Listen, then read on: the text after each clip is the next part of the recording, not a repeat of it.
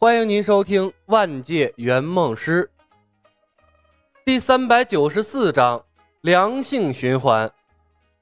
苍松同样没把蜀山仙学院放在心上，不过他对魔教出没的空桑山很感兴趣，于是他把得意弟子齐浩指派给了文秀，令他下山着重调查空桑山一事。齐浩拥有玉清境8层的道行，青云门2代弟子中佼佼者，仅次于掌门弟子萧逸才。萧逸才不参加七脉会武的情况下，以齐浩的修为，冠军唾手可得。如无意外，齐浩是龙首峰钦定的下一任首座。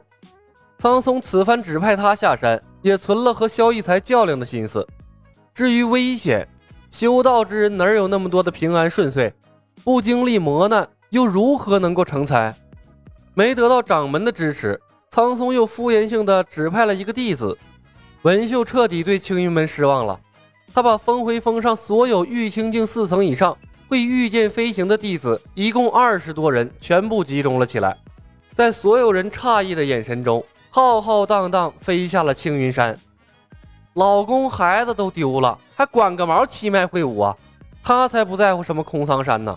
曾书长父子的失踪让他固执的把目光瞄向了蜀山仙学院，这是一个女人的直觉。去他妈的倒悬吧，她要靠自己把老公孩子救出来。李牧现在团伙作案，有了钱海等人配合演戏，失忆的碧瑶和幽姬被一步步引到了蜀山仙学院，继而很巧合的被曾叔叔和赵彤发现。随后赵彤、柳三元等人一系列巧妙的话术诱导，碧瑶和幽姬穿上了教师服，成了曾叔叔等人的同事。虽然他们和曾叔叔等人之间发生过一些不愉快的事情，但看在大家同为失忆狂魔受害人的份上，曾叔叔等人大度地原谅了碧瑶，并熟络地引导他们如何成为一个合格的老师。这不是幸灾乐祸，这真的是同情。看着曾经耀武扬威叫嚣着要镇压仙学院的强者，因为失去了记忆，陷入了众人编织的美妙陷阱中，为仙学院贡献他们的力量，曾叔叔等人的心中产生了一种异样的可以操控别人命运的愉悦感。毕竟碧瑶和幽姬没有在蜀山藏经阁中找到适合他们的功法，已经证明他们不是蜀山分支的人，是外人。李牧眼睁睁地看着曾叔叔等老一批受骗者理所当然的设局，把新的受害者哄进了蜀山仙学院，而自始至终却没有发现有什么不对。这终于让他对蜀山仙学院的运作模式放下心来。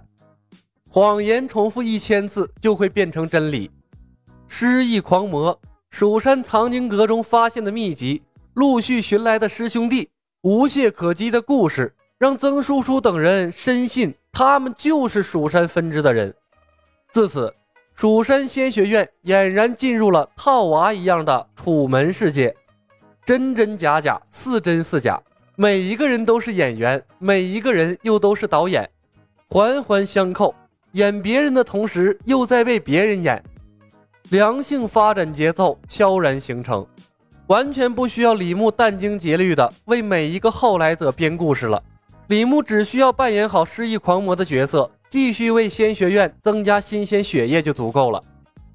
安顿好仙学院，李牧和冯公子打着调查失忆狂魔、调查众人身世的借口，离开河阳城，守在青云门通向河阳城的必经之路上，继续干起拦路打劫的勾当。幻影之弓需要佩戴才能生效，李牧把它留给了叶鹏，并且把小拇指奉献了出来，跟叶鹏连上了1线牵，用以实时了解仙学院的情况。不得不说，在通讯不方便的世界，1线牵是个好东西啊。现在赵灵儿、苗壮、冯公子、叶鹏、李牧已经连上了4个人，1线牵的名额就剩下1个了，他要留给下一个世界使用。冯公子和魏无双之间也连上了1线牵，作为备用线路，用来了解河阳城的动向。而坐镇河阳城的魏无双带领巡查队游荡在河阳城外的吴子友和叶鹏中间，同样有1线牵连接。简简单单的几条线，在河阳城、蜀山仙学院和圆梦师之间组建了一个小型的通讯网络，极大地提升了消息传递的便捷性。消息传递、失忆人数、失忆人员剧情安排、身份打造，一条龙的安排，一点误差都不会有。此刻，传说中的失忆狂魔，蜀山派不世出的天才少年李小白，正在一处杳无人烟的僻静山谷，给自己加持了双层护盾，咬牙切齿地练习最简单的御剑飞行。近1个月的熬夜爆肝修行，绝世天才李小白初步摸索出了御剑飞行的诀窍。如今不借助智能飞剑上妖丹的能量，他已经可以离地1尺多高，一次性御剑飞行10多米远了。虽然摇摇晃晃，速度缓慢，还没有他轻轻跳一次远，但这已经是个了不起的开端。总有一天，他一定可以靠自己的努力，潇洒地在天空中翱翔。没错，随着仙学院的师生越来越活跃，晚上都会起来偷偷摸摸的修炼，李小白已经没办法在仙学院修行了。他是蜀山仙学院的标杆啊，但凡被一个人看到他这么丑陋的飞行模样，他好不容易营造成功的人设会崩掉的。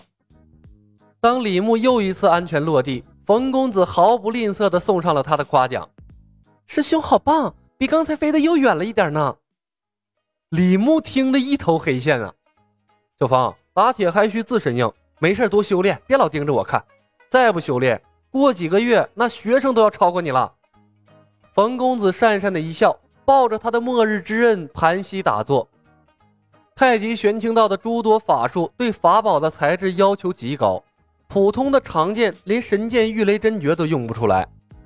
李牧一连毁掉了10多把飞剑，其中还有名剑轩辕，那是相当败家子儿的做法。